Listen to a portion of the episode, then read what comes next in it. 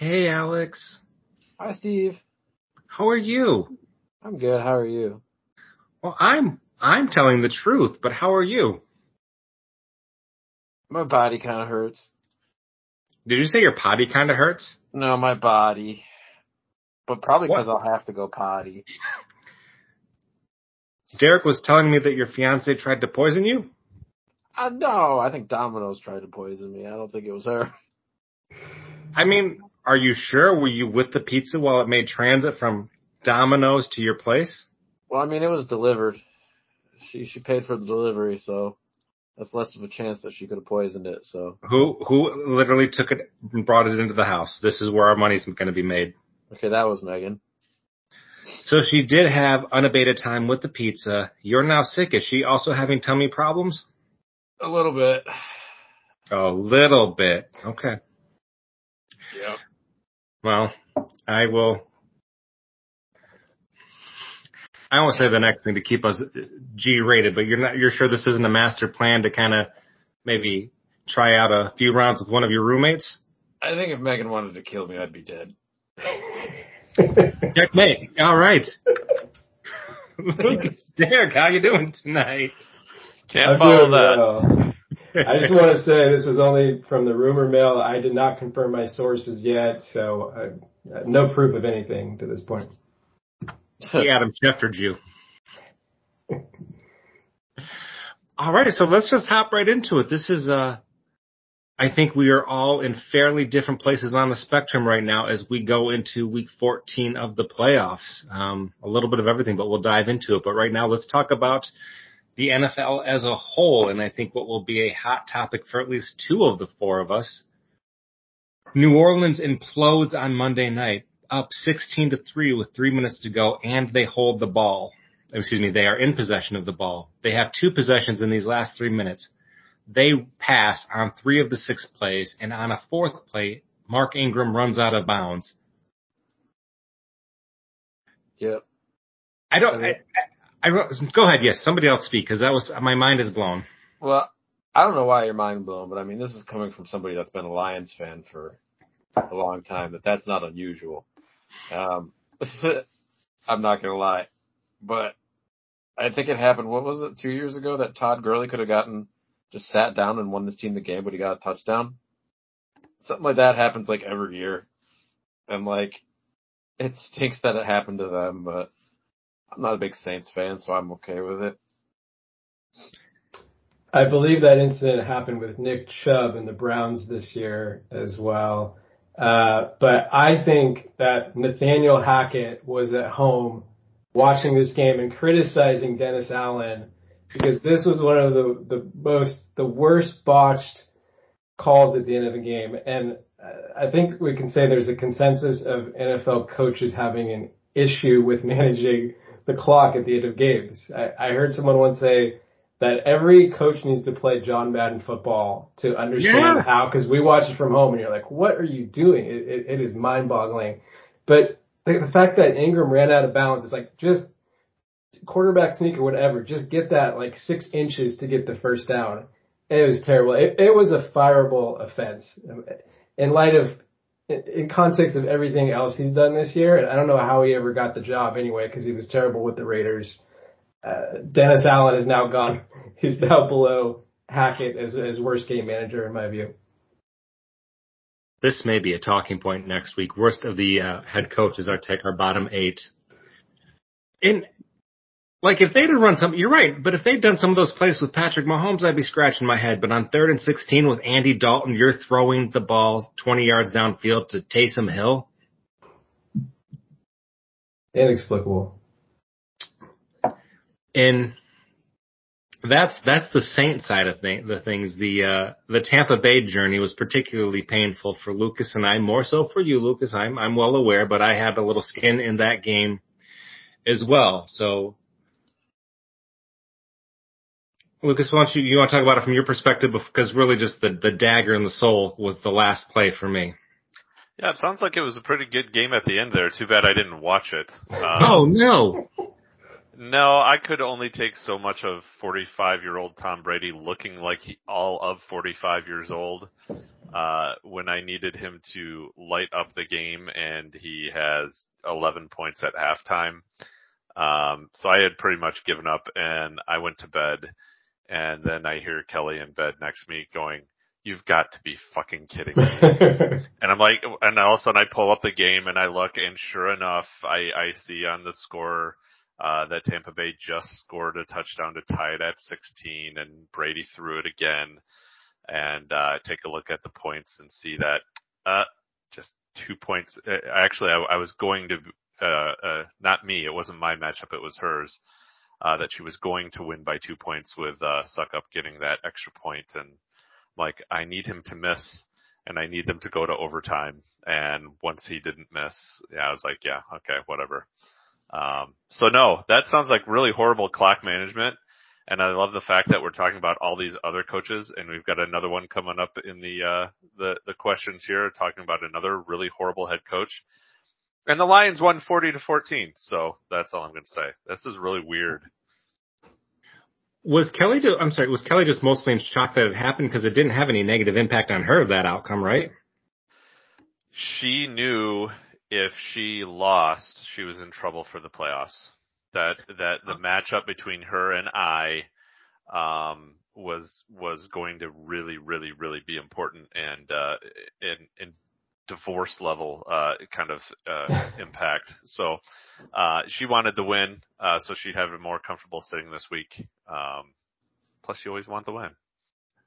And had Succop missed, she's going to lose points. It's going to go to overtime, and she wouldn't have been able to hold on with Bobby having Tom Brady going in overtime. No, all she had was Mike Evans, and Bobby had Brady and Succop and a Tampa Bay linebacker. Yeah, Um, that's right. and so by going into overtime, Brady's going to get the points.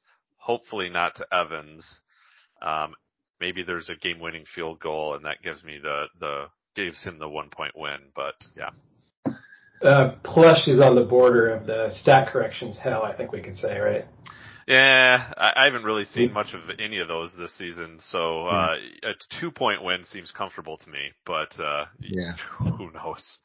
Um, and then of course, you know, Tom being Tom, I'm playing you in our other league who had Tom Brady. Um, and so he does just enough for you to beat me in that league, but just not enough for Bobby to beat Kelly. So I ended up, you know, losing in both because he did well, but not well enough. On hindsight, I should have gone first because your story really was the main event. So I'll just go be brief here. But uh, two things. One, I need to acknowledge how classy Derek is because I'm. I mean, you're talking about these two leagues, Lucas, I'm like in 50, 50 battles in both of them, and like they're both going south, but it's not quite over. And I'm complaining to Derek, but I forget, like, I, I legitimately forget, like, well, if I win in the other league, it really screws Derek over. But he's like a champ and he's encouraging me and he's sharing in my sadness as this is happening and I appreciated it. But just very quickly, since you didn't watch it, like just the soul crusher against Jason. We'll get into this whole thing later, but Brady throws a touchdown to Chris Godwin. And I'm, I'm like a little kid at Christmas who just got like a every gaming console and like a Playboy magazine subscription or whatever else nine year olds want for Christmas. Like I'm just so very happy and I'm staring at the screen for like an extended period of time. And then I'm just about to leave and go like share the news with my house. And then like seven minutes later, the flag comes out for offensive holding. Like, Der- Derek, you were watching. Am I missing it or did that seem like that was a light, at least for them to tell you that was a flag? I mean, just soul crushing. Yeah, these are. This is why uh, some people say that there is nothing crueler than fantasy sports. Uh, when when you have moments like that, it's the highs and the lows. That that's uh, that's about as low as, as it gets. Uh, I I do want to say I appreciate you paying me that compliment. I will say that when you're in four leagues, sometimes it's hard to track all the implications of what's going on. But uh, anyway, compliment accepted. Well, you, you try to have a well-rounded life. I'm not interested. All right, we will move on. Uh, two, Dallas outscored Indianapolis 33 to nothing in the fourth quarter Sunday night. So this game goes from Dallas up 21-19 to Dallas winning 54-19 in 15 minutes of game time. Why is Jeff Saturday a head coach? Why is uh, Dan Campbell a head coach? Because he's the man. Okay, Why Lane, is you listen why- here, you Luke. Luke, you No. can't bring Dan Campbell over here has been bringing the Lions Okay. up to nothing. okay? He's Okay, four and one the past five weeks. I will give you that one. I I will I will concede that point. Uh, to And- go back to the previous question, why is Jeff the Saints Saturday coach? is one has one of the best and of any of the centers, which by far I believe is the most important position in football. So he knows what he's doing. He's just he's just thinking creatively outside the box. Maybe the NFL's just not ready for him yet, you know? He just wants to sneak up on people and give them a false sense of security by giving up 33 points in the fourth quarter, right? Yeah. Yeah. Strategy. That lines up. Thanks. I kind I kind of take a different perspective here. I think who, whoever made the decisions to get the quarterbacks that they've had over the last few years, I want to know what those people still have a job or that person. Yeah. I don't know if there's been any turnover elsewhere, uh, but Matt Ryan, um, Old Man Rivers, those those were not the answers. Well, I while I agree with that, they also got screwed with the uh, surprise retirement too. Uh, Yeah. They were not ready for that. Uh, if they were, they would have mu- had a much better plan at quarterback, and they've been scrambling ever since. So, but it's been enough time. You would have thought they would have had at least some sort of light uh, at the end of that tunnel at this point. But Yeah, and maybe this is a conversation for a different time, but like a quarterback that was out there all off season was Jimmy Garoppolo, and I don't think he's a, by all means, a savior of any sort. It's wrong terminology, but he's that big a deal, but he's certainly mobile and would be better than this nonsense. And thanks for screwing Michael Pittman's fantasy value, Jeff Saturday. Here's to you. Moving on. Thanks for that. You know, uh, number three, one of the things that I try to remember every year about fantasy football, which I inevitably forget when it's draft time because I fall in love and I'm a moron, is you have to, when you are drafting players, you have to pay attention to the quarterback. Like you cannot draft, I really try to avoid running backs in crap situation, wide receivers with crap situations. That being said, like the Derek Carr thing is very confusing to me. Like he's gone from like a sub average quarterback who's on my list to like fairly decent this year. And I think we saw that in particular on Sunday. Like, but he is really reliant on Davante Adams. 71% of his passing yardage and all of his touchdowns are going to Davante Adams. So is this the best wide receiver in the league? Cause he, he's making Derek Carr look good and he, Aaron Rodgers is not looking good without him. And he was an MVP last year. short answer, yes. Long answer, yes.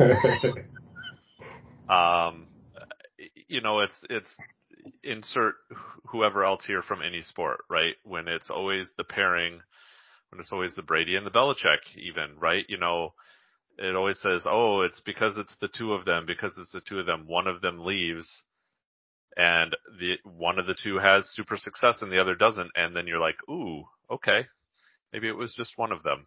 Um, you see this so often. I'm sure you could probably you probably have a couple of duos in mind already, but um, no, Davante Adams, and I love saying this, is a much better football player than Aaron Rodgers. Yep. Yep. Yeah, I, th- I think the case for Adams is as good as any wide receiver. I remember Darren Waller in the preseason was talking about how great he was watching him in practice, and he was just like, "This is another level," which I'm sure guys would say about Jefferson, you know, and Kupp and stuff. But uh, I think he's got a pretty strong case, and I, I think to your point of can. Um, uh, uh, I think you said trash quarterback, uh, at least in uh, what you sent us today. Can he be uh, sort of disguised by the the offense? And I, it, it seemed like uh, we knew some of us knew how bad Baker Mayfield was, but we didn't learn how fully bad he was until he was removed from Cleveland with a great running game and a great offensive line. Uh, That is a great point. and Carr to me is that guy who just he's like an NBA player that can just one night he's like shoots 14 for 16 and the next night it's one for 16 and he's so streaky. So Yes, yes. I, I, do you agree with this part? The only caveat I would throw to that, and I think the synopsis is right, but no matter how hot he is, I'm never letting him take the last shot. Like, he cannot win in the clutch. that's because you have been deeply wounded uh, by Derek Carr. So, uh, Yeah. uh, and I'm scared because he's come through for me. And, sorry, Lucas, to uh, Yeah. I'm, I'm rubbing salt on wounds You for can- Lucas. to- shut your mouth. Just shut your mouth right now. We're not talking about that. That's a fair request to move on. Yeah, actually fair call. Okay. All right, so we we had a question originally slotted here, but uh, we are going to bury it for now, and we're going to pivot off to our new question, and that is: now that the regular season is almost over, we're going to look at our league specifically. Who has been the steal? Who was the steal of the late rounds of the draft? So we are a 16 round league rounds 12 through 16, who was the best value pick? No, it's the solid pick. The solid pick. Solid pick. That was the reaction during draft day. Ooh, solid pick. So that's the that's the award. I'll let you guys go first. I am going to do a cheat first and then honor your question afterwards. I think the steal of the draft and somebody who was with his team was Kenneth Walker in the 11th round to Bobby. Hmm. So that feels like the steal of the draft to me. However, honoring the, the letter of the rules of your game, I think the steal of the draft has to be Tony Pollard. He has been working his way up all year long. He was a 12th round pick by 14th round pick by me, who unfortunately I had discarded, but regardless, um, he has been incredible. He has finally overtaken Zeke after people thinking he's been the running, better running back for two and a half years. So hands down, I think that Tony Pollard, I believe in the 14th round has, was the best late round pick and the worst general manager drop of the season. I was debating between Pollard and Miles Sanders, who was taken in round 13, and I was trying to think. I haven't looked at the numbers, so it was just based on uh, just the perception. But um, I do think I do. I have Pollard in a, in a couple other leagues, and with how explosive he's he's been, even with just having limited carries, um, that I, I would have to uh, second that. And uh, sorry for your loss there, Steve. Yeah, um, you know, a lot of times when you play fantasy football, uh, you don't get to watch all the games at all the time unless you're Steve. Um, but, uh, so you watch the numbers, right? And you watch the trends and the games and, and all that stuff. But I had a chance to, I think I mentioned this last time, I, seeing Pollard, the guy is just really, really quick. Um, and yes, he is, he is seventh running back, uh, in our league right now. Um, so that that's a really good one. Same with Sanders. Sanders is is number 12 right now. Um, I'll go that same round, um, and I'm slightly biased because I was able to trade for him. But uh, Chris Olave um, in round 13 is the 15th ranked uh, receiver currently, um, and I think that was also a very uh, very good pick at that spot.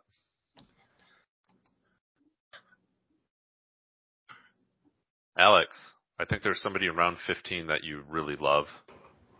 Younghoe Koo? 15. Oh, sorry, 15. Are you talking about my pickup of Jared Goff? That's correct. Yep.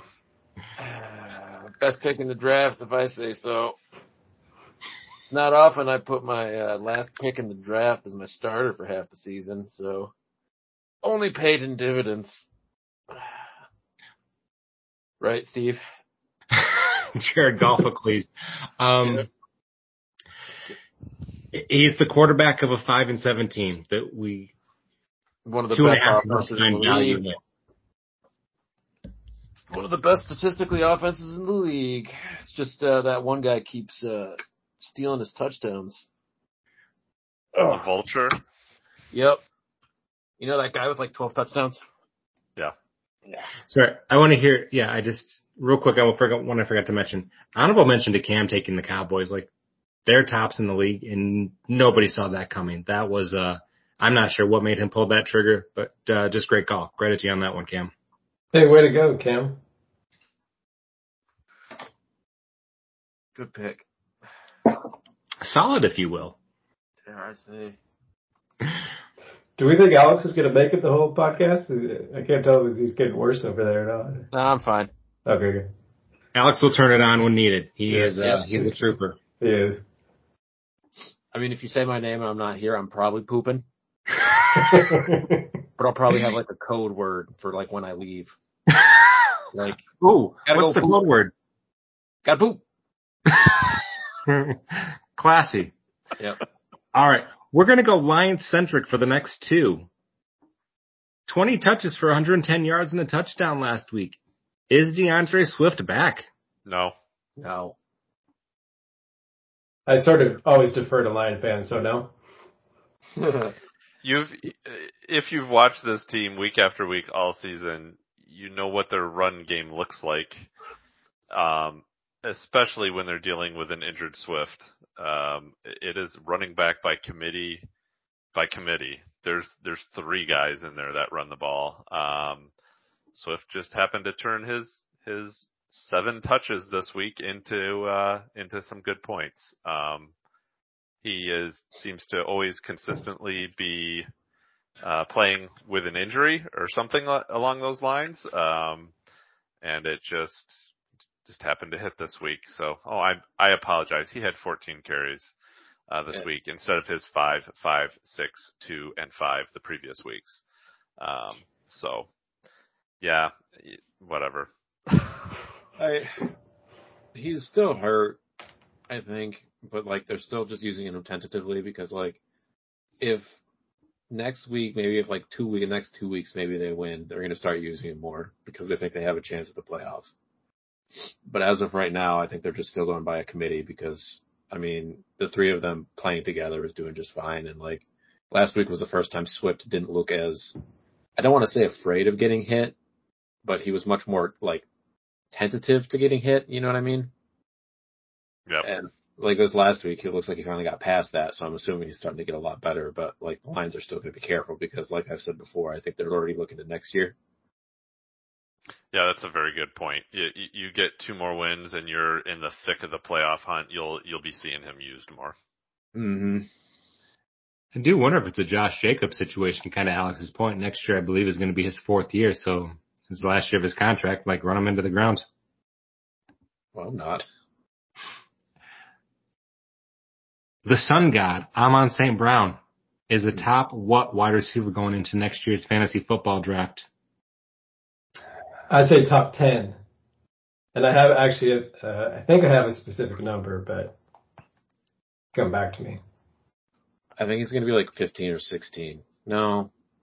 Well, it depends on how um the new guy new guy does. Uh, what's his face? JMO? Yeah, the guy who like didn't really play this week but was there. Yeah. Yeah. So, Really okay.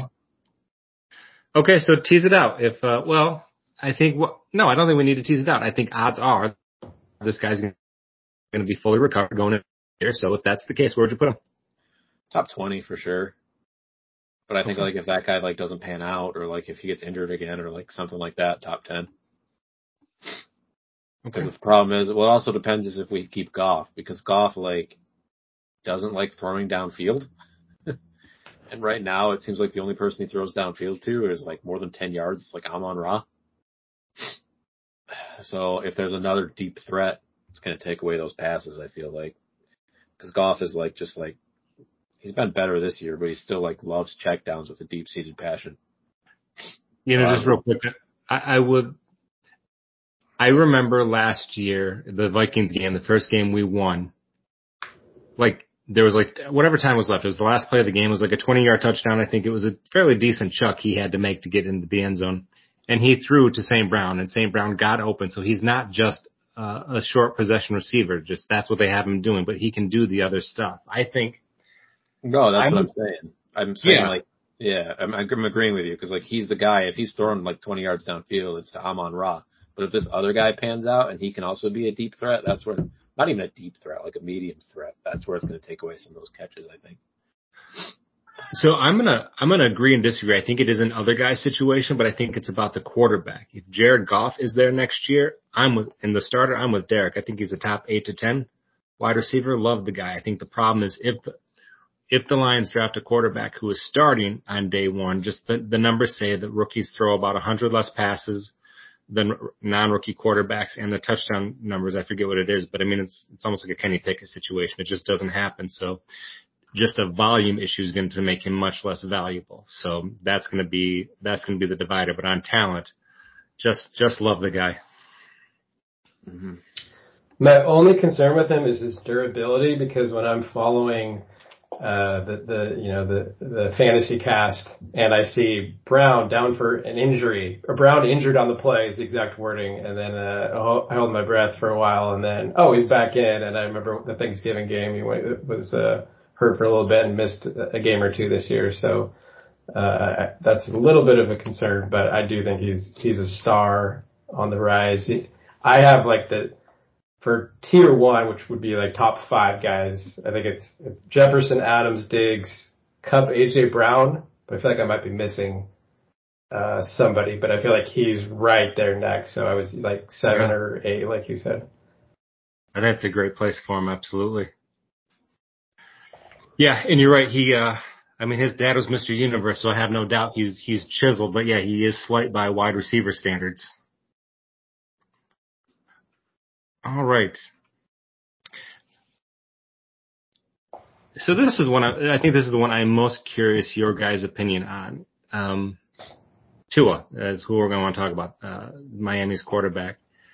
Like on the one hand, he has looked really, really good this year. I personally think part of it is what we talked about Derek Carr. I mean, how bad do you have to be to not look good when you've got Tyreek Hill and Jaylen Waddle catching the ball from you? But here's what I'm curious, what you guys think. Like, would you have any trepidation or where would your trepidation be if you were a Miami fan or the management team in Miami with the fact like this guy's got injury issues. He played he was supposed to play 11 years as a rookie. He missed one. He missed four games last year. He's missed two games this year. He's he's looked like he was going to be injured in two other in the last most recent two games. Like there are some Jimmy Garoppolo type injury concerns here. So it's either like, man, football people get hurt. I'm not concerned or like this guy's, this guy just has a little bit of harder time and kind of putting that kind of money on a guy who may not be this great when Tyreek Hill ages out is not something I want to do. Um, he, the injuries this year are, are a little bit unfair. I, I, I mean, concussions are injuries but I don't consider people injury prone if they get a concussion, right? Um, so, but it's too early to tell on any of that stuff. Um, I think it's too early to pull the plug. I think it's too early to go all in. Um, yes, he's trending in the right way. Yes, I think you're still comfortable with him and, and you still keep him around the next year or two and see how it goes, but it's just, it's just too early for a lot of that stuff for me. Yeah, that is a similar answer in that I, I think there's a reason to, to pause and to assess everything. I mean, coming out of college, there was concern that his hip injury was so bad that he, he wasn't going to have an NFL career. Um, so to have something that serious, that, that is alarming. Um, I think about from a, from the owner, from the perspective of a fantasy owner, it would probably depend if, cause I have some years where I'm like, I will never, roll the dice. It's just too stressful to have an injury prone player. Then maybe I go a year, have a healthy team, and I sort of forget how painful it was. Uh, so I'll, I would take the upside. But, uh, sorry, was that Alex? No. Okay. My own echo, sorry. but yeah, I would be a little cautious to, uh, send, you know, throw out the big bucks right now, but, uh, yeah, it, it's a tough one.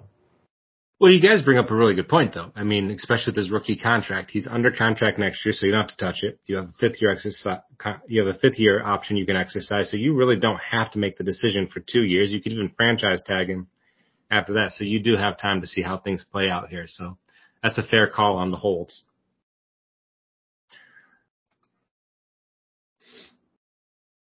Mm. Very fair.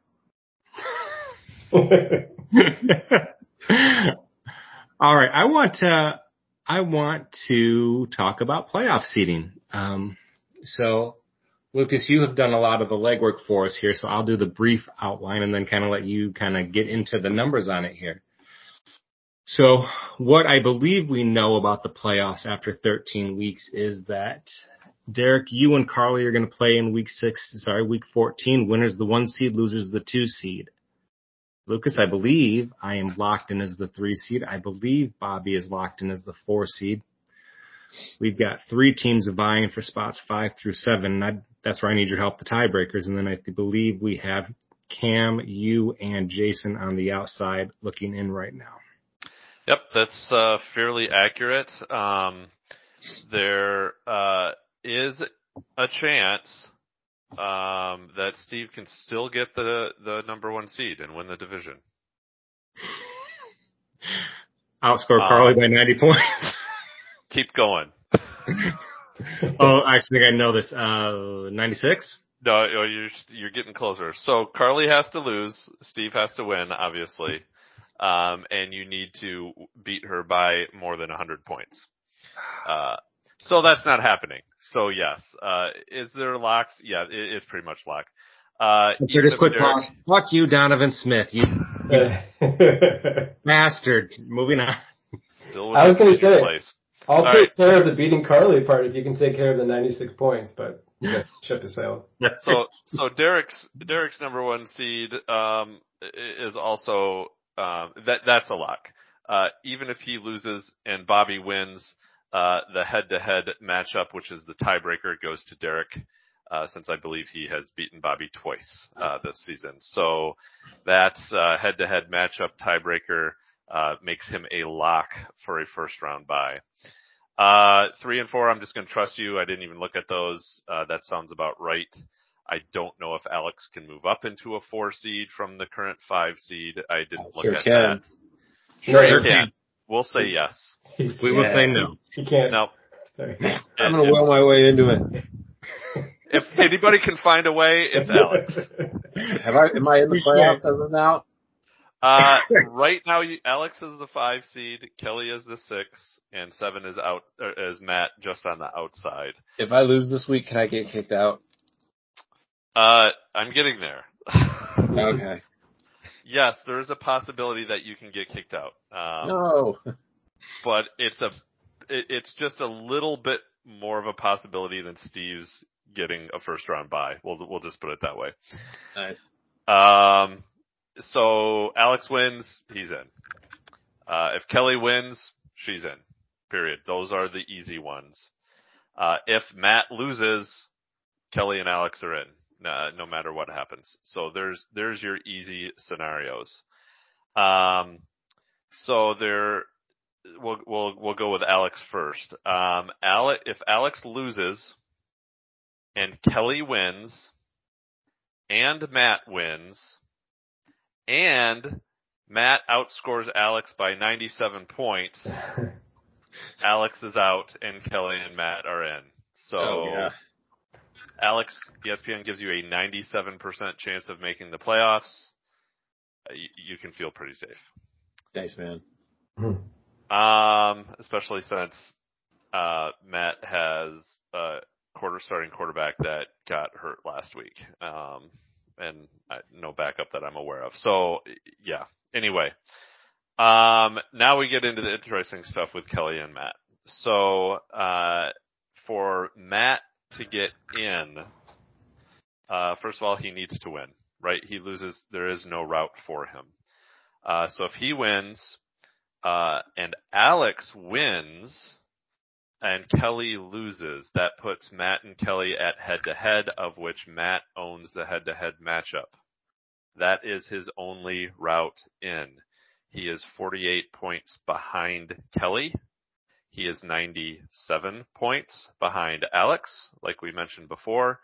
So if there is a three-way tie of any kind with Matt, he loses out unless he outscores Kelly by 48.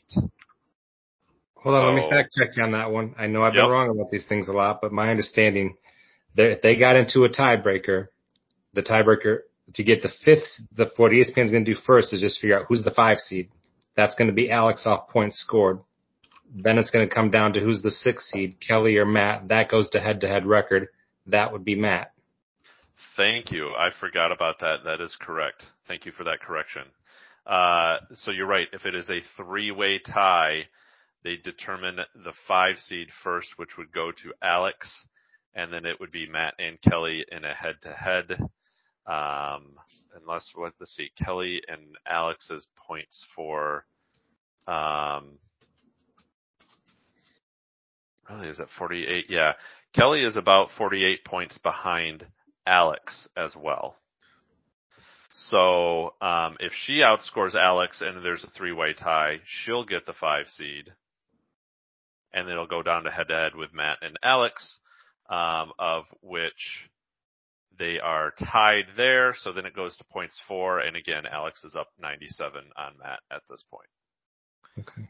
Um, so yeah, there, there's a lot of different scenarios here. Um, uh, Kelly, if Kelly loses, um, again, she, her path is still, if Matt loses, she's in.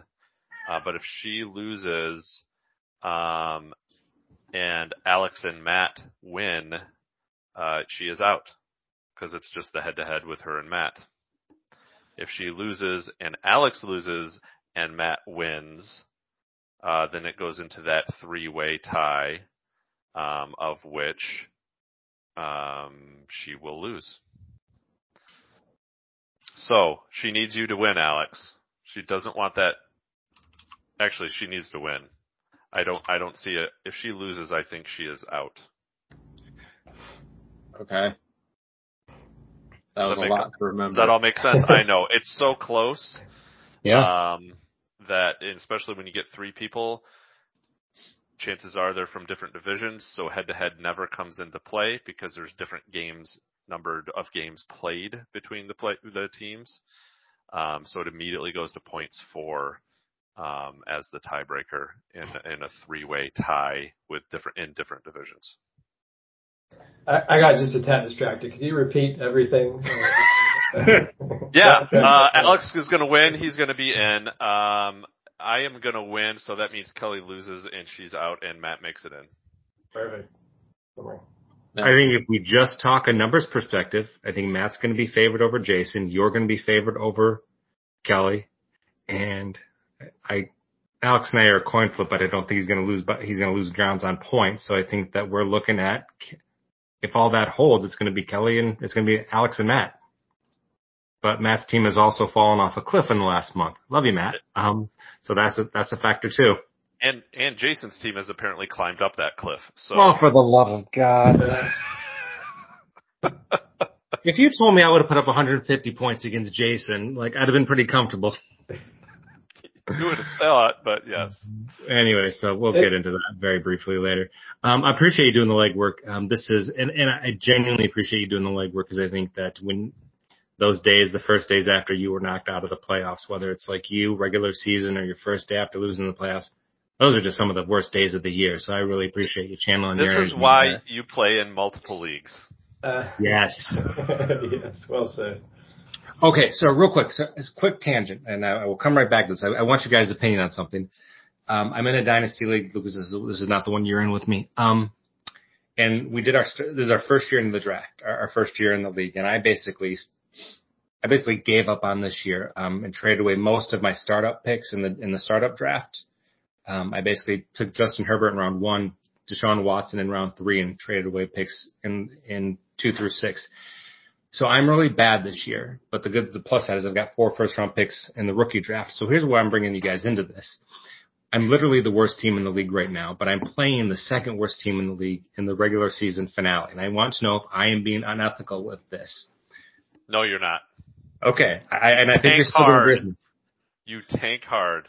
Well, so the rule of thumb I'm using is I it's it's a two quarterback super it's a super flex league, so you have to start a quarterback and you can start a second quarterback. So I have pulled out all of my good players and I've inserted all of my scrubs who will play in the game.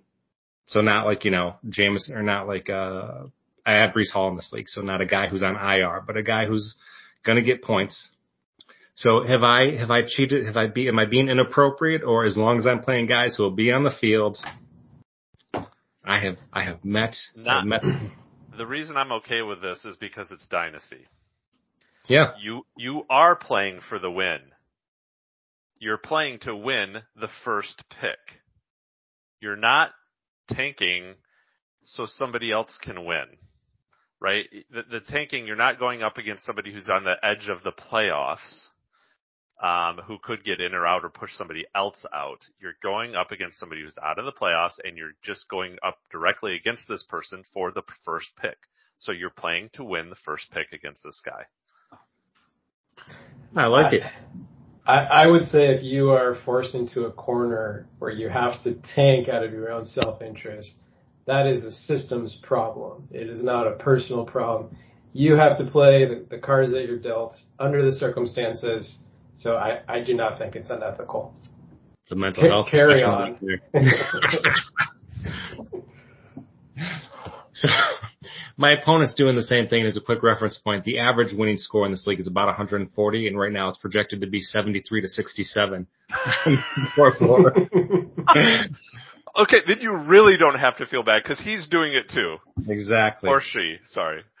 Actually, I don't know. Um, so, but yeah. All right. So last one before we get into the, the rankings for the, uh, our, our rankings for the week. So this is going to be a fun one. Uh, we've talked about this off air so that you guys are ready. I want to just, uh, for the duration of week 14 in the playoffs, I'm going to have a little bit of fun and I'm going to give you all an imaginary $100. So in every week, I'm going to have you divvy up what you do with your money a certain way. And to verify, you're going to have $100 now and whatever you make or lose is what you carry into the next week. Not that we start out with a fresh $100 next, Ooh, next okay. week. So you get to spread your money out into as many or few of the following options as possible. One, the Derek Carly matchup, which is for the number one seed in the playoffs, right? Lucas Winner's going to take all with that. Yes, because of the head-to-head matchup, Derek. It, they they have not played each other yet. This is Yep. it. So whoever wins wins the tiebreaker, and if Derek wins, they tie on record. And then we have three teams who can make the playoffs who are not currently in Alex, Matt, and Kelly. So how much money you want to put on each person making the playoffs. And I'm going to have a last minute audible that you can only put half of your money on Alex to make the playoffs. Oh That's- man. That's bullshit. All right. Never mind. Off the table. What are what are the odds? What are the odds for each of these? Like like is it all two to one odds? Like you you double your money, whatever you put down. Yep. Okay, hundred bucks on Alex. I, yeah, I'm sorry. I'm going to keep, I'm going to waffle. I, I did not I know. know, I know. I did not know Alex's path was that clean to the playoffs until you told me that. I, It's very very clean. Um, so so if we're only going to half, it's fifty on Alex. okay. Um, okay, see now it's now it's going to get a little interesting. Um, ugh. What if that's all I do? What happens to my other fifty bucks? You got to spend the hundred. Well, you said you don't have to spend it. Oh, you don't have to spend it on all of them. You have to spend all the hundred. All right. If somebody else has got something, go ahead. I'm gonna have to think about this a little bit more now. I give you a chance. Evan. Oh, go ahead. Yeah, I got I got 50 on Alex for the 97% odds on that, and then I I'm gonna toot my own horn here because I'm on a six game winning streak. Like I I'm as confident right now as Alex is all the time. Uh, so I'm just gonna keep riding it and then put 50 on me. I like it. I love it. I like Um, it. I- I'll, I don't have quite the confidence that Derek does, but I'm not far behind. I'm gonna put thirty dollars on Derek over Carly. I'm gonna put, and I'm gonna hedge my bets. I'm gonna put fifteen on Matt getting the last playoff spot and five on Kelly. Nice. I'm putting 50 on me and 50 on Derek because I love that attitude.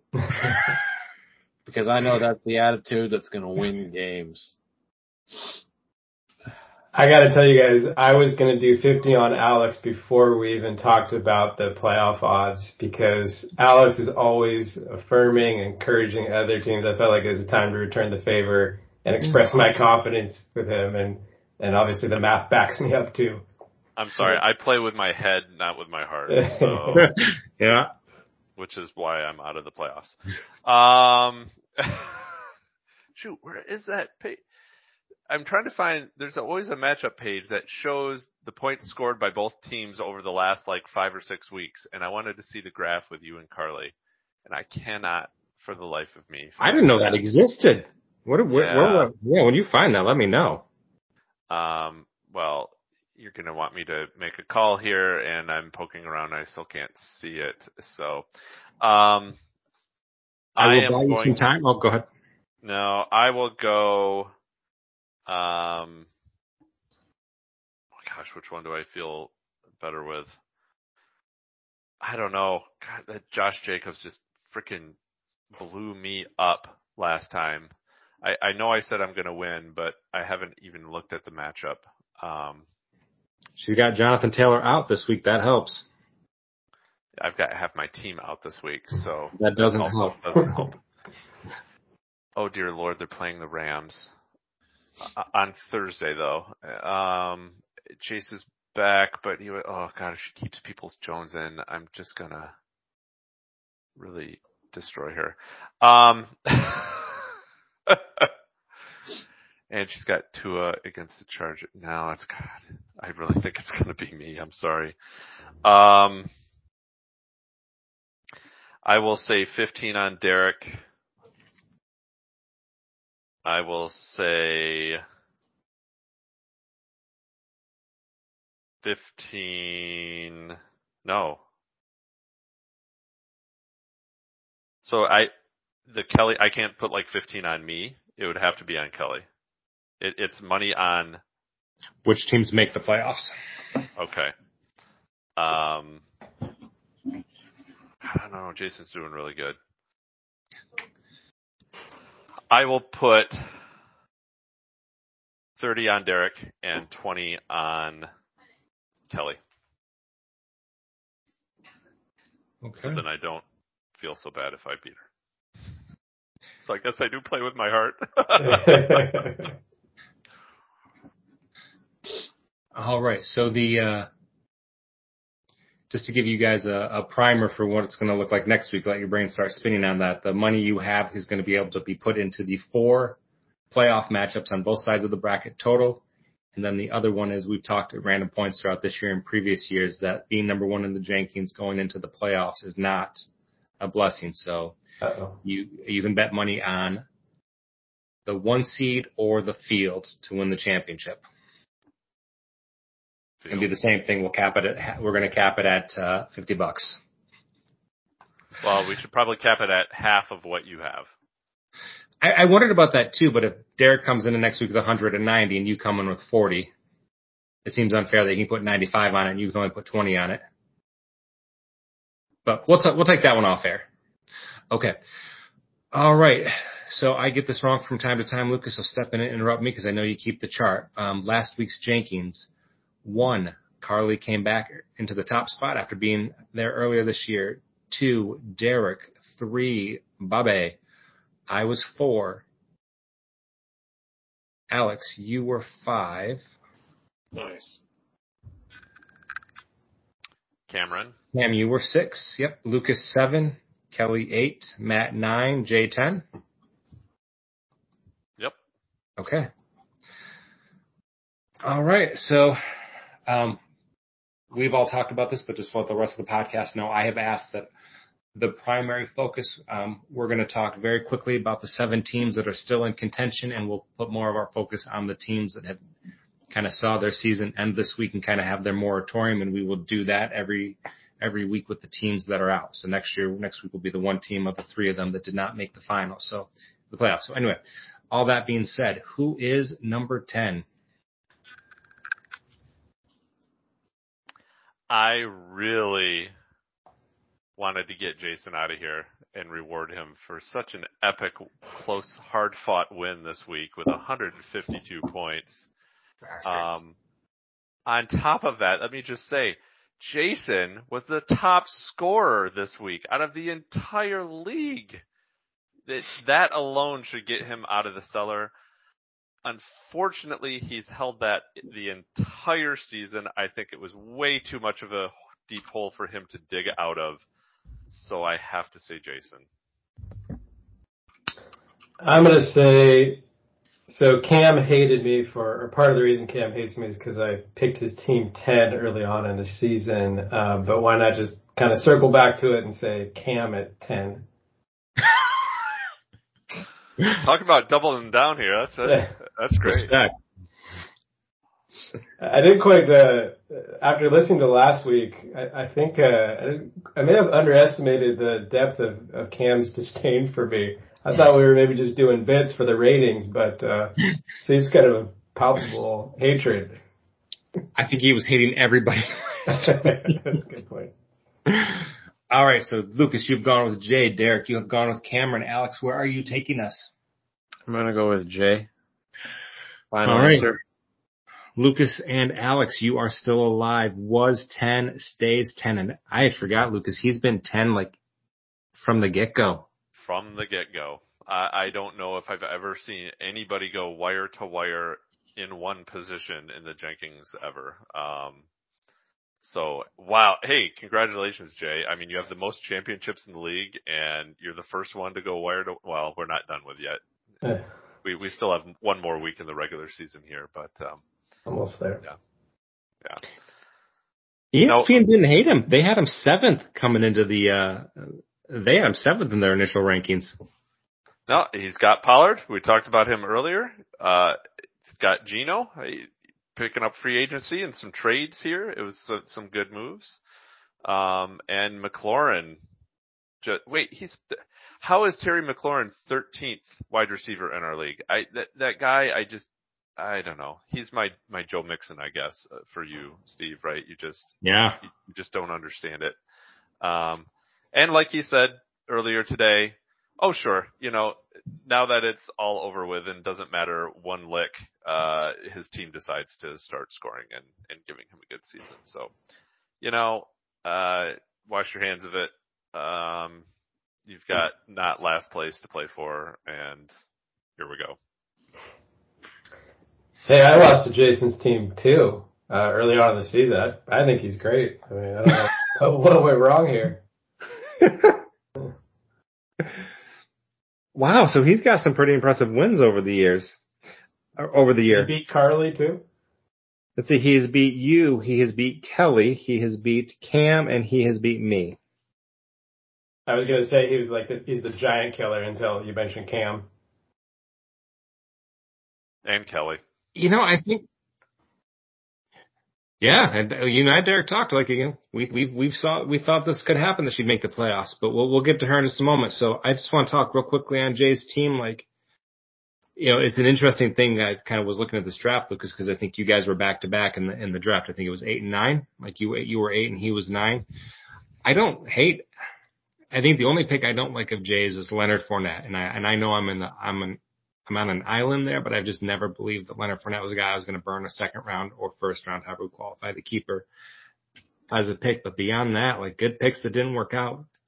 Deebo, No, that yeah, that ass end of the draft just sucks. Uh, that eight nine pick is always the worst place to pick uh, historically. And, it would have required a little bit of a crystal ball, but I will tell you, I, I wondered that too. But there were things to be had there. Jay could have had a combination of Davante Adams and Tyreek Hill with those picks. Later, like three picks after he went, Mark Andrews, Travis Kelce, Keenan Allen, eh, hit or miss, but something. Aaron Jones. So there were some picks there. Um, so Deebo, I think good pick went wrong, but Leonard Fournette. Not a fan of Dak Prescott. You couldn't have predicted the injury. Just a couple of things set him off sideways. Kyle Pitts, I almost took Kyle Pitts in the in the third round, and he did. So I can't fault him there. I think he just things came up bust. Yeah, and because it always happens to one person every year, happened to Jay this year. Uh, he is dead last uh, in points scored, and he is uh, second in points against, uh, just six points behind me, uh, who's had the most points scored against. So, um, and points scored for him, he's 150. We talked about this last week. Um, even with uh, top score this week, he's still 150 points behind ninth place in points scored. So it's just one of those years, man. Uh, it, I don't know why, but it just seems to happen to somebody every year. Yeah. That that whole point scored for and against.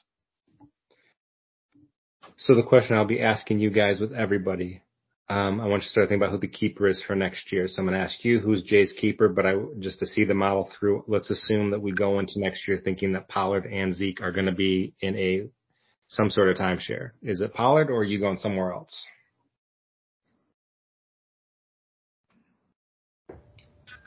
I think it's Pollard. I think he's his star is still rising right now. Um, so I, I, I would take him partly for just the, the potential and what he's shown the second half of the season. Remind me, was was McLaurin his keeper this year? No, he traded his keeper, uh, Dak.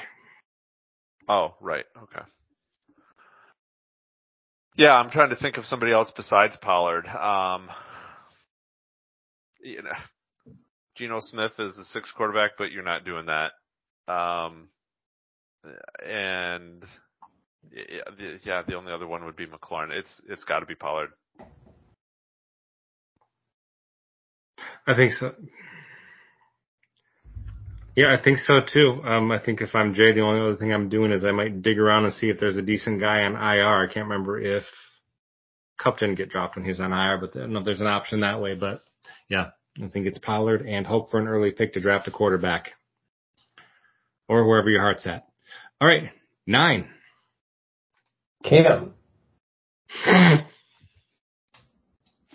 we are changing up rivalry week. Period. End of end of statement. Um, it's got to be Matt. Yeah, I'm gonna say Matt. Two for two, you guys. well, I'm Nine stays nine. Yeah, I mean he he did nothing to to climb up a spot at all, um, and it really wasn't his fault. Um, I, I will take a page from Jay's book and say, yeah, sure, fine. Right at the end when it doesn't matter, I finally have luck go my way against my matchup. Um, it was nice to have players playing Monday night and not even care what they did, um, cause I had already won. Um, but Lamar going down early, uh, quarterback gets you two and a half points, you're, you're not winning, period. Uh, and then he also had Courtland Sutton in who was coming off an illness who I don't even know if I don't know how many snaps he took or, or how much he played. I never saw him out there. Um, and and yeah, zero points from a receiver, two and a half from a quarterback. Good luck. Lucas, we talked about this Sunday. I we didn't know, but like found out he played forty seven percent of the snaps and still didn't get a. He had one target. Yeah. So you know he was still he was coming off an illness. Yeah. Um. You know, just like just like the Deebo with the deep thigh bruise. You know, just because they play doesn't mean they're going to play. Um, you got to you got to really pay attention to that stuff sometimes. But it does. Go ahead. He still has a chance to make the playoffs, and a pretty decent one at that too. So yeah, I'd rather be ninth in the Jenkins and in his position than in mine. That'd be uh, there would be something interesting if the nine seed pulled it off and didn't move up during the process. yeah, there there'd be something about that, Steve. There would. Um, real quick, you have to make a move. It sounds like it's possible, but unlikely Lamar plays. He doesn't have a backup quarterback. Who are you pulling off waivers if it's your team? It seems like the obvious answer to me is Jared Goff playing Minnesota, but I'm curious if there's a different opinion in the room. Um, that would be a good one. Um, I would not grab Huntley. I would not grab Russell Wilson. No. Um, or Tannehill or Brock Purdy or Pickett or Darnold. No, it's, it's Goff. Um, and then he, he slides his third place winnings from playoffs over to Alex because he wouldn't be available without him. So. I would give just a little bit of thought to Tannehill since they're playing Jacksonville at home. Uh, but I'd still probably land, land on Goff as a safer play. Ooh, I'm really curious on something. Oh no, he has the second waiver pick. So he does have waiver priority. Who's one? Carly. He yeah, so he's not gonna try to grab a quarterback. No. Kelly is three. If you're talking about an ethical decision, Ooh. Does, does Kelly put in a waiver claim for Jared Goff? Does she have to get rid of anybody good to do it? And and cock block because she needs him to lose. Yeah. Um. Let me just check her team really quick. Um, she could. Oh, see, she's got. Oh, she's got Stafford on IR, but she's got somebody on IR who's not on IR, so she would have to drop somebody. Um, yeah, I there's plenty of players she can drop very easily that and just put in a claim. In fact, it would have to be Stafford because you can only have two quarterbacks. And there's no value in keeping Stafford. There's no way he's her keeper next year. Nope. And he's not coming back, so it's not going to come to bite her. So, um, yeah, I think it's a good question for the league. I, yeah, I do it. I think Derek's point is valid. Tannehill could have some value, but I think there's too much upside with Goff in a shootout in Minnesota, and uh, you need this one. Yep. Yep. You, you, not only play to win, but you play to make somebody else lose. And Matt's got a chance. He's second in waiver priority. Um, so if you, he needs to grab that quarterback, you put in that claim and you get him. Yeah. Uh, and if you don't, um, he could be in, he could be in trouble. Is, is Matt a regular listener to the pod? Yes. Okay, so he's gonna love uh, Okay, Matt. this, this recommendation here. This is when you burn the number two waiver priority. You need a quarterback. Go get him. Absolutely. All right. Eight. I'll just keep going until I get it. Cam, Kelly? Kelly? No. Lucas. No, Kelly. All right. So Lucas, you went with Kelly. Alex, you went with Lucas. Derek, you went with Cameron. Yeah. Okay. All right. The streak is dead for everybody. Um, well, Derek, you got it right. Was six drops, two spots to eight. Cameron. finally. I've got to say one just terrible piece of luck for Cameron because I, I was really invested in him in him winning, winning his matchup. Like he went into the Sunday night game like 12 points behind with his kicker to go. And if you would have told me Dallas puts up 51 points and your kicker needs 12, I'd have really liked my chances. But he didn't kick a single field goal. That was a tough break. Yeah. I mean, I think for a good part of the year, based on total points, Cam would have been a, a playoff caliber team. Uh, he's, he seemed like he was, he was top heavy with Allen and Brown. Maybe throwing Matt Judon. Judon is uh, the, I can't, I can't resist. And he made a good trade, right? But it was just too little and his team just kind of ran out of steam. Uh, he, he had he had the talent though, um, but uh, he pretty much was resigned to his fate. It seemed like uh, last week. So uh, who knows if he if he even followed what was happening this last week. Yeah, he did. Um, Sure. and you know what? Him and I had very similar seasons this year in terms of how we lost and our teams and, and, and that whole thing. Um, so I can, I can truly empathize with him. Um, to be honest, you guys are happy that the two of us are not in the playoffs. Um, either one of us can drop like I did, right? I, I- what 148 points last week, uh, very Yeah. easily, very quickly, uh, with with benches to supplement, um, and it just didn't, you know, doesn't pan out for everybody. Um, and and he's ready to go with a, you know, he's hoping for a good pick next year.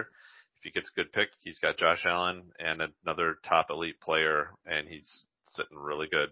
Um, much better than me. Uh, he he has the, he has the very obvious uh, keeper pick uh, where I have some decisions to make. So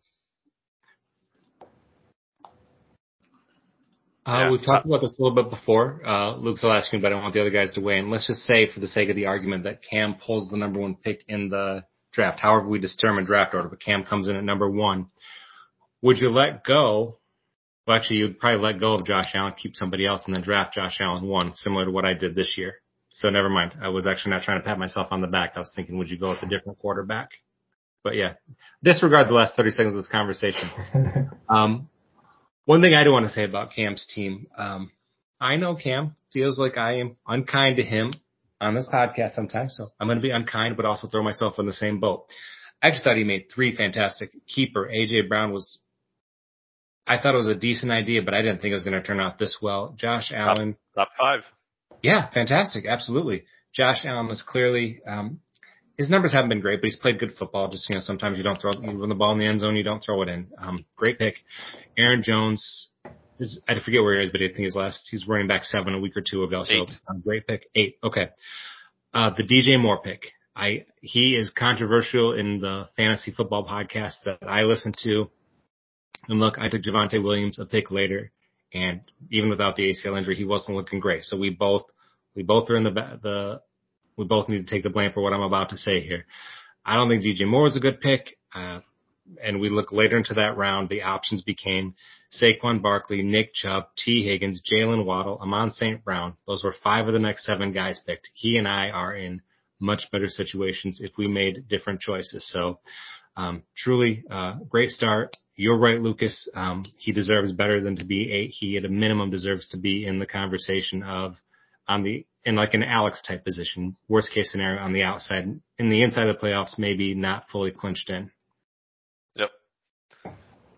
Nope. You got top top two quarterback, top five wide receiver, two top ten running backs, Yeah. and you're out. So And credit to he and Jay. They both unforgiving tried. league. Yep. Absolutely. Yep. You take the shot. All right. Seven. I I'll go with Kelly. I'll say Kelly. Alex, you, you went to Kelly as well. Yeah. Three for three, guys. Nice rally. Uh, bumps up a spot from eight to seven. For the record, this gap between Kelly and Cam was the smallest in the entire rankings. Thanks for peek showing us a peek behind the curtain. I like to do that. Yep. Yeah, yeah. well, again, to to really quickly um, uh, speak because she is is obviously still in it as we have uh, already covered here. Um, it, it's just the wide receivers is just a, a carousel of whatever you want to call it. Um, like she said, she would much rather have more flex and running back spots available because that is the strength of her team. Um, and and so it's basically make a, a wrong call there, and that could lose you the game because they're putting up such big numbers. But um, work needed to be done much earlier than now on that wide receiver position. It's too late. Um, the receivers she has are the best available, and she just has to roll the dice. Um, so while I hope she makes the playoffs, and I hope I win, those could be contradictory statements. Um, it does not feel like this is a, a strong enough team to go very far. She's getting healthy at a good time, though. You're right. Overall, that wide receiving core isn't good, but there is a Ja'Marr Chase in there, and that's significant. I think most people who are married can hold those two contradictory statements together and, and live with the tension, you know. Amen to that. You know, guys, we we talked about like Kelly having to. I think this is a legitimate issue, uh, Lucas. You talked about maybe taking Goff like to block Matt, but Tua's probably going to play. Tua's not definitely going to play, so there's another reason to burn waiver priority. Oh, sure. So Call it, I call think- it what you want. yeah, I will be curious. I will, uh, and it's. I I just recently discovered how to find the waiver report on ES on our website, so I can we can actually see if uh, they both put the claims in. So I'm excited for that. All right, but uh, I hope it's entertaining for the rest of us to watch the Kelly, Alex, and Matt show come to a conclusion. Well, right. Kelly has proposed that we go out to a bar on Sunday to have drinks because maybe that would uh, relieve the tension a bit between the matchup. So, we'll You got a standing invite to be at this house, my man. yeah, you want to watch the fireworks, don't you? No, no, not the both of you. No, I don't want any interest in that. I see enough conflict during the weekend. You and I, you and I hanging out.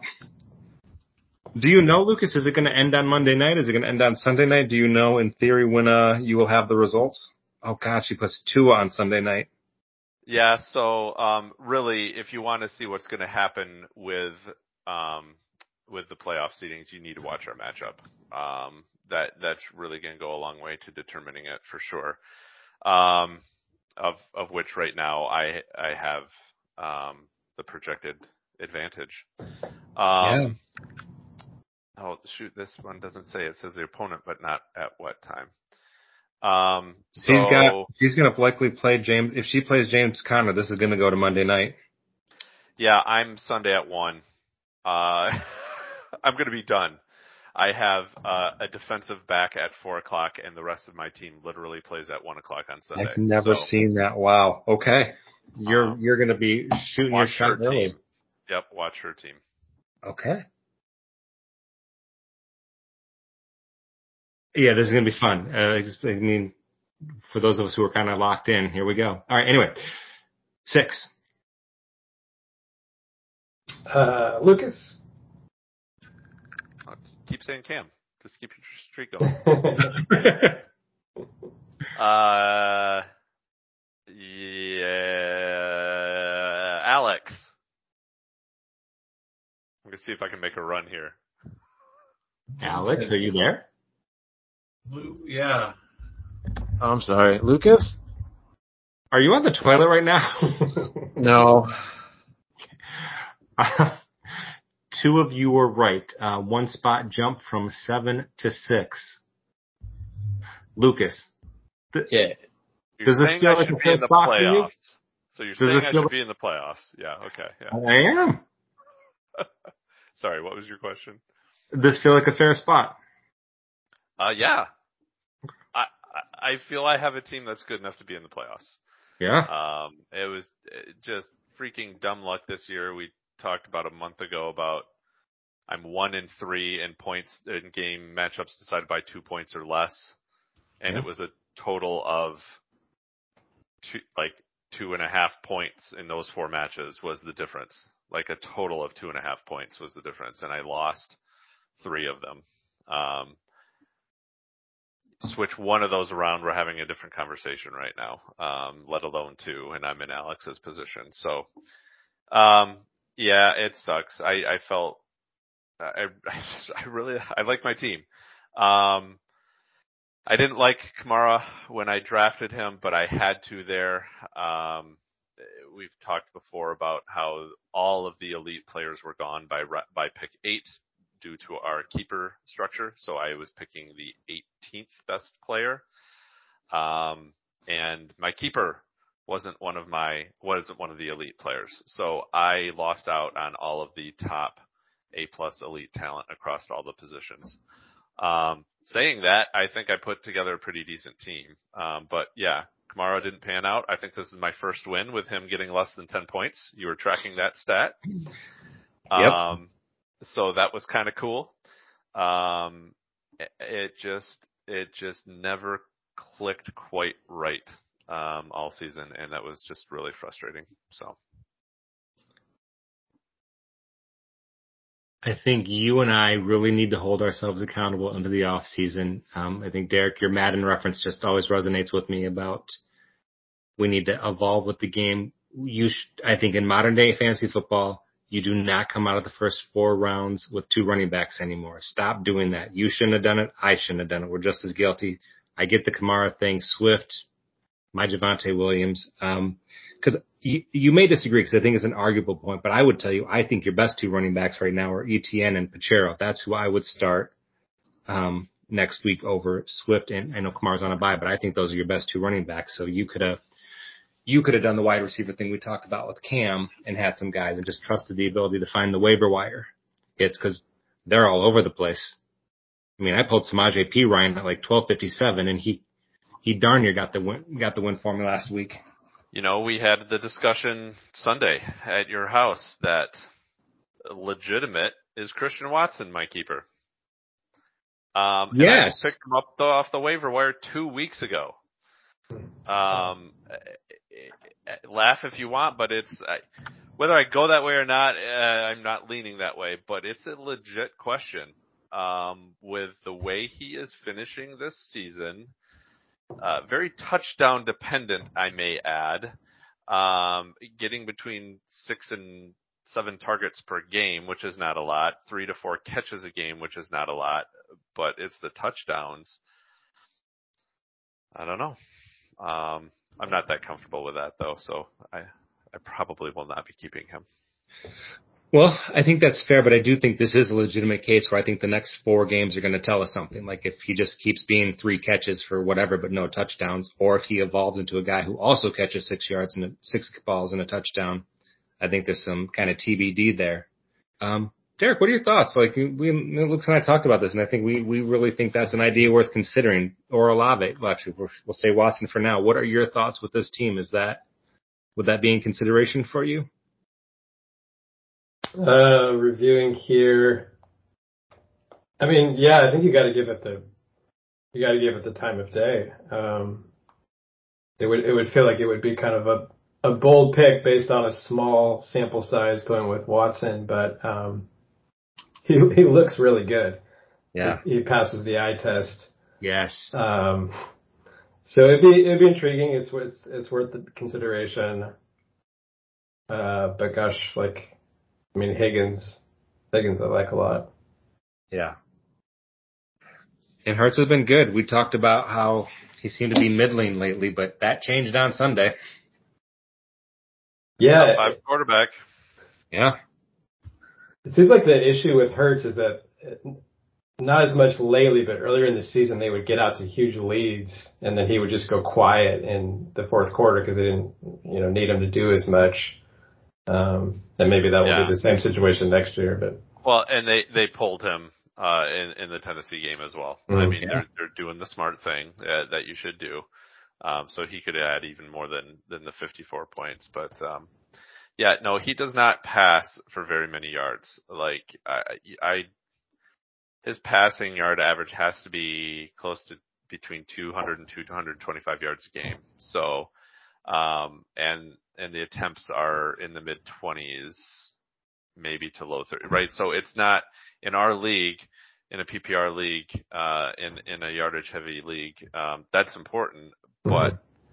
what he does is he puts up running back numbers on top of it. Yeah.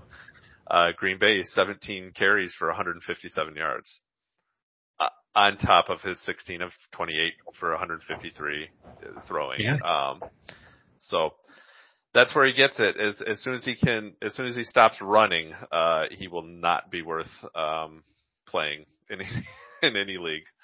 Um, I don't know. I, I, I track your math there, and I don't, I am not gonna say you're wrong because I don't think I'm not gonna. I, I don't know the answer, but I think things that make me wonder about that. What you're saying, two things. One, the Eagle defense is really good typically defenses just don't stay good year to year. So I think when they start to come back to the pack, he's going to have to do more things. He's not going to get pulled in fourth quarters. And like you're talking about, other thing, they have a top five pick in the draft because New Orleans is stupid, as Derek pointed out earlier. They could go a lot of different ways, but they're not going quarterback, which we certainly know that much. And okay, what if they go wide receiver at, in the top five? Now you've got AJ Brown, uh, this guy Dallas Goedert, who's solid tight end, and seven running backs who can catch the football. Yeah. This, this could be an interesting pick for you. Yeah, well, we'll see where I pick in the draft, and we'll see who they pick in the draft. Hey, real quick, are we going to do the postseason bash in person this year? I mean, you know, Derek, you may not show up, but you're, you're welcome. But the rest of us, do we actually get to break the three year streak? I am more than willing to schedule something. I'll throw it out to the the thread. All right. Can you can you finagle work to get down here over here? I'm going to get to Michigan one of these days. So I mean, what better occasion, right? So. Try maybe, to make it happen. Maybe not in the middle of winter though. That's true. Uh, yeah, yeah. I was thinking about no. but thanks for the invite. Sorry, I'll pick up our pace here. I know we're running a little bit long. All right, um, five. Alex. I will say Alex. I guess.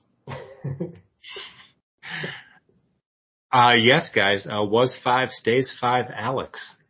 Anything? What, what are your thoughts on your team, Alex? You're going into a big week here. Let me tell you, that Jets quarterback, I that guy's going to carry me to the moon. Also, that's about it. Nick Chubb, appreciate you. I think I might make the playoffs. I just can't blow it. Am I afraid of blowing it? No, because I'm going to win. Darn it.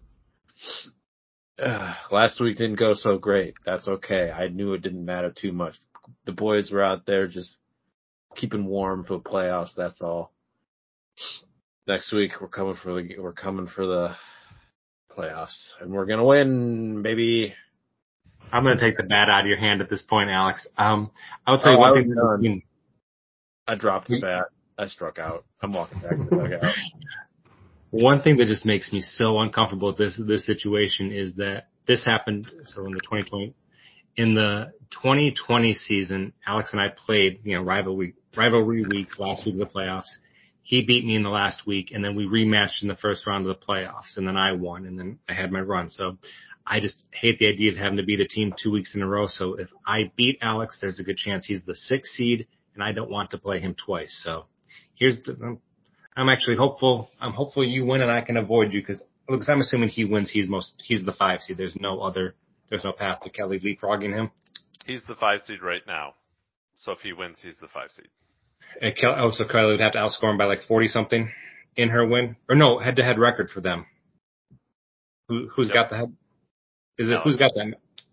Kelly's got the head to head one. No, there. Uh, Alex and Kelly are. Uh, Alex owns the head-to-head win. Okay, so he wins, he's locked in at five. Yep. Okay, got it. Okay, all right.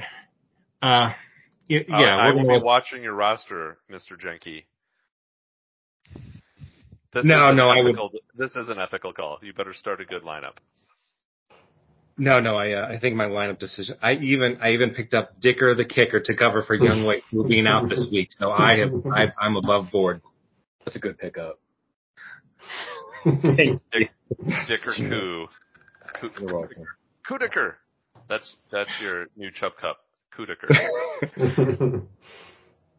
All right. Well, I think it's a good team, Alex. I think five. Uh, you have a lot of upside. I am.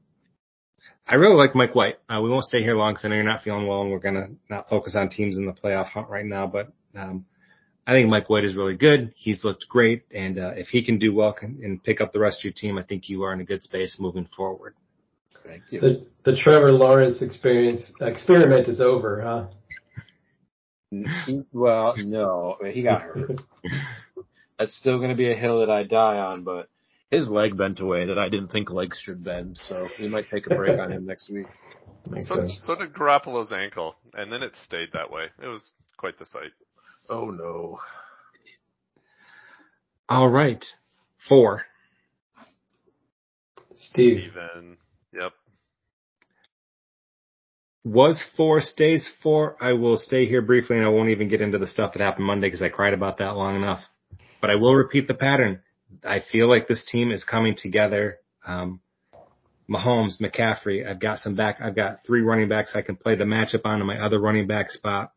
Somewhere along the way, um, wide receiver has actually become a position that I'm comfortable with. Garrett Wilson looks fantastic. I picked up Marquise Brown, who's now healthy. Um, I will try my hardest next this week. That is just simply true, but I don't need the win. So I got two more weeks for Kadarius Toney to come back in. Um, I cautiously say I am moving into the big, f- the big three is becoming the big four. I, I like what this team is working towards and gosh help me, the Dallas defense is doing their part. Um, here's the hill I will die on. You're a lucky son of a bitch because we've scored the same amount of points.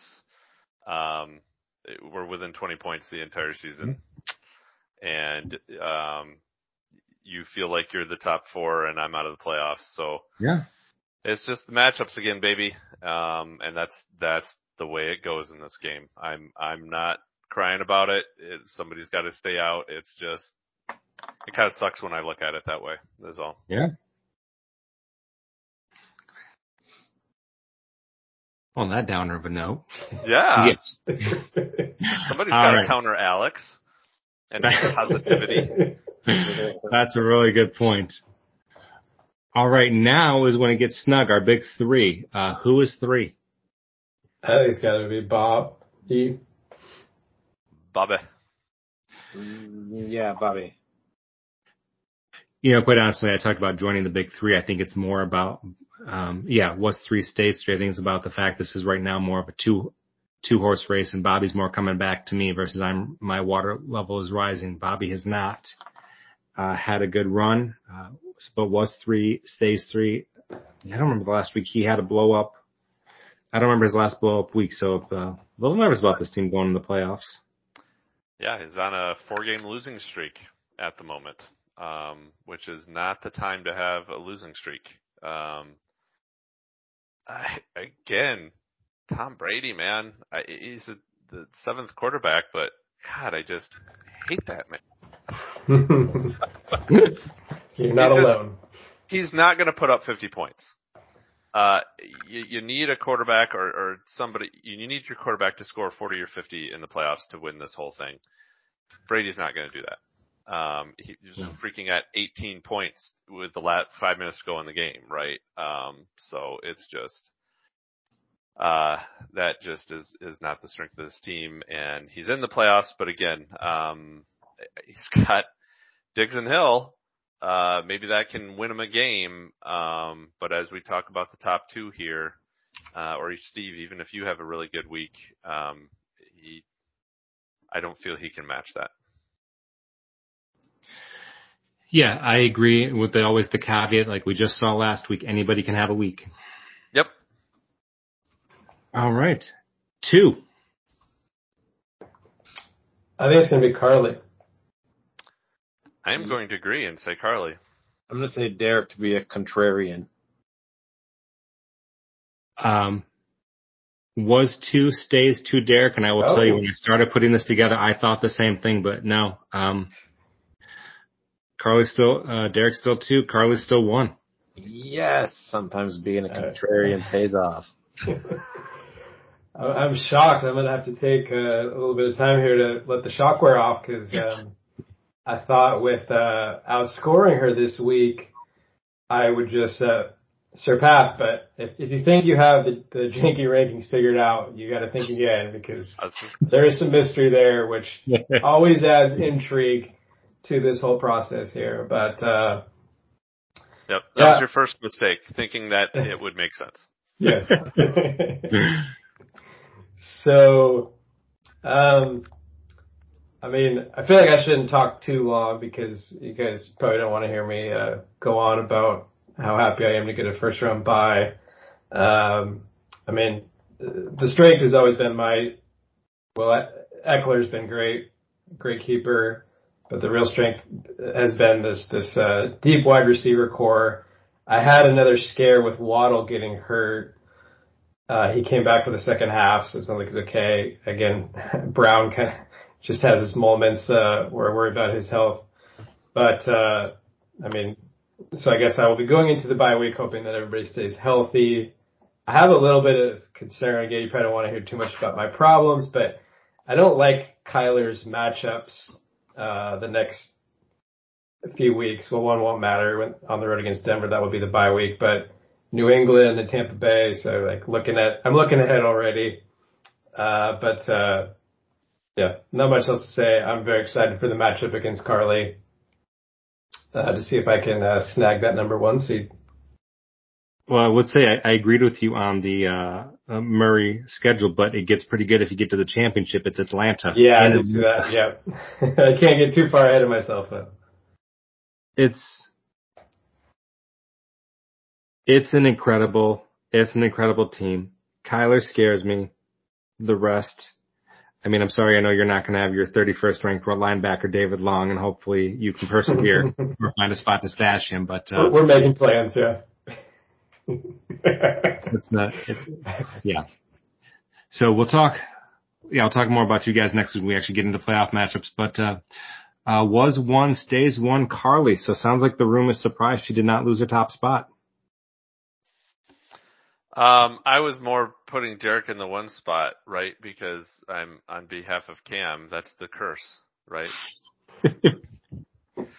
um, Carly had a rare off week. Uh, Henry 4.8, Kelce 5.6. Um, Barkley had 16. Metcalf had a rare 25 point game. Um, but now's the time, right? Um, she doesn't need these people to do well for the next couple of weeks. Uh, she needs to focus, um, on those two weeks in the playoffs, uh, week 16 and 17. Start looking at those matchups. Um, depends on whether how important a number one overall seed is to her, uh, on on how she tweaks her lineup this week against Derek. Um, obviously, you put the best people who you feel um, are in that spot, but Um, I was ready to tell her to uh, put Joe Burrow in his starting quarterback spot and not think about it again for the rest of the season. But as I look at the matchups, um, I actually think Herbert has the better two matchups there in the playoffs. So um, you'd have to think about that, especially the first game at Indianapolis. Um, so sorry to whoever gets Carly in the second round because Herbert's playing the Indy defense and Jeff Saturday knows how to coach. So watch out. um, but the other one I'm looking at uh, is DeVonta Smith, right? Like that's who I traded to her for Olave, and um, it almost feel, it feels like a fair trade at this point too, uh, like it did before. Um, but he's starting to come on a bit. Um, so Giants in Chicago next two watch those games, and I think you find a place for him in your starting lineup in the playoffs if he continues um, on this run. Um, but yeah. So what what scares me about this team going into next week is in our matchup is that you know Henry was stymied by the, the Eagles defense, and now he's playing Jacksonville at home, and I feel like he's just gonna pummel them and have like one of his uh, one of his great games where he rushes for nearly 200 yards. So that that to me is the is the biggest threat uh, in our matchup. I would also say Kelce at Denver uh, would also scare me as well. But then on the flip side of that coin, Barkley's got Philly, so could even. That's a good point. Good point. Well, I want to. There's something you you guys haven't talked about, which would make me genuinely nervous for Carly's team. Is why I think Derek is the better team right now. Um, so where is your, where would, this is something that make, would make me nervous about Carlos. I'm curious if you guys think the same thing. I'll be done with the preamble now. Derrick Henry has not averaged four yards a carry in four weeks. Uh, Saquon Barkley has not averaged four yards a carry in three consecutive matchups. So, um, this is stymied and also not doing much with the opportunities and these aren't one-offs. So I wonder if we've got some regression to the norm and Derrick Henry, who rushes the ball 400 times in half a year, might kind of Superman might be getting tired. Derrick Henry's never going to be tired. Well, Derrick Henry missed games last year because he wanted to. I think his foot wanted to. but okay, I mean, no, I mean that's fair. I asked the question, Alex. You believe that uh, the talent is going to carry him through the year? That's fair. I do too. Uh, that Philly game, they were getting blown out. Uh, they were not going to run the ball. Um, they had their chance early on and they decided not to for whatever reason. Um, like you mentioned, he's got Jacksonville this week. She's on a bye week 15 and first round of the playoffs, Derrick Henry gets the Houston Texans, mm-hmm. uh, in which he scored 40 points in their last matchup. So again, uh, between the Houston Texans matchup and the Indianapolis Colts matchup with Herbert, uh, I feel I feel sorry for whoever's in that matchup with her. It's not going to be fun. Yeah, I think even a tired Derrick Henry can still roll over Jacksonville and Houston. Yeah. All right. All right, guys. I think that is officially the show. So uh, we we uh, we didn't have we haven't technically gone wire to wire yet because I think we did have to miss a week, but I still feel the spirit of the uh, the process is going strong. So, any last bits for anyone before we shut it down tonight? No recommendations? I really want people to watch Inside Job. I finished season two uh, t- yesterday, and it just even got better. So I know Derek watched it, so Mazel Tov. Good for you, Derek. Anyone else? I've got a recommendation for everyone, but but you, Steve. Uh, the Shrink Next Door. Are you familiar with it? Will Ferrell, Paul Rudd. Stop it. No. and so if, if you are in the field working as a counselor, it is very, uh, many cringeworthy moments because it's just too close to home of, uh, violation of ethics. But for those that generally want to be entertained by some good acting performances and an interesting plot line, The Shrink Next Door, Will Ferrell, Paul Rudd. I'm going to recommend um, barbecue chicken bites from Domino's. That's harsh, man. Uh, you'll love them. Yeah, you'll you'll love them going in and coming out. Yep. in the in the spirit of fairness and equity, uh, I, this week I will recommend uh, the holidays of Hanukkah and Kwanzaa. Aw. All right. Look at us. All right. Well, good luck, everyone. Feel better, Alex. Thanks. All right. But until next week, you feel better and uh, say goodnight, Gracie. I hope Gracie feels better too, whomever she may be.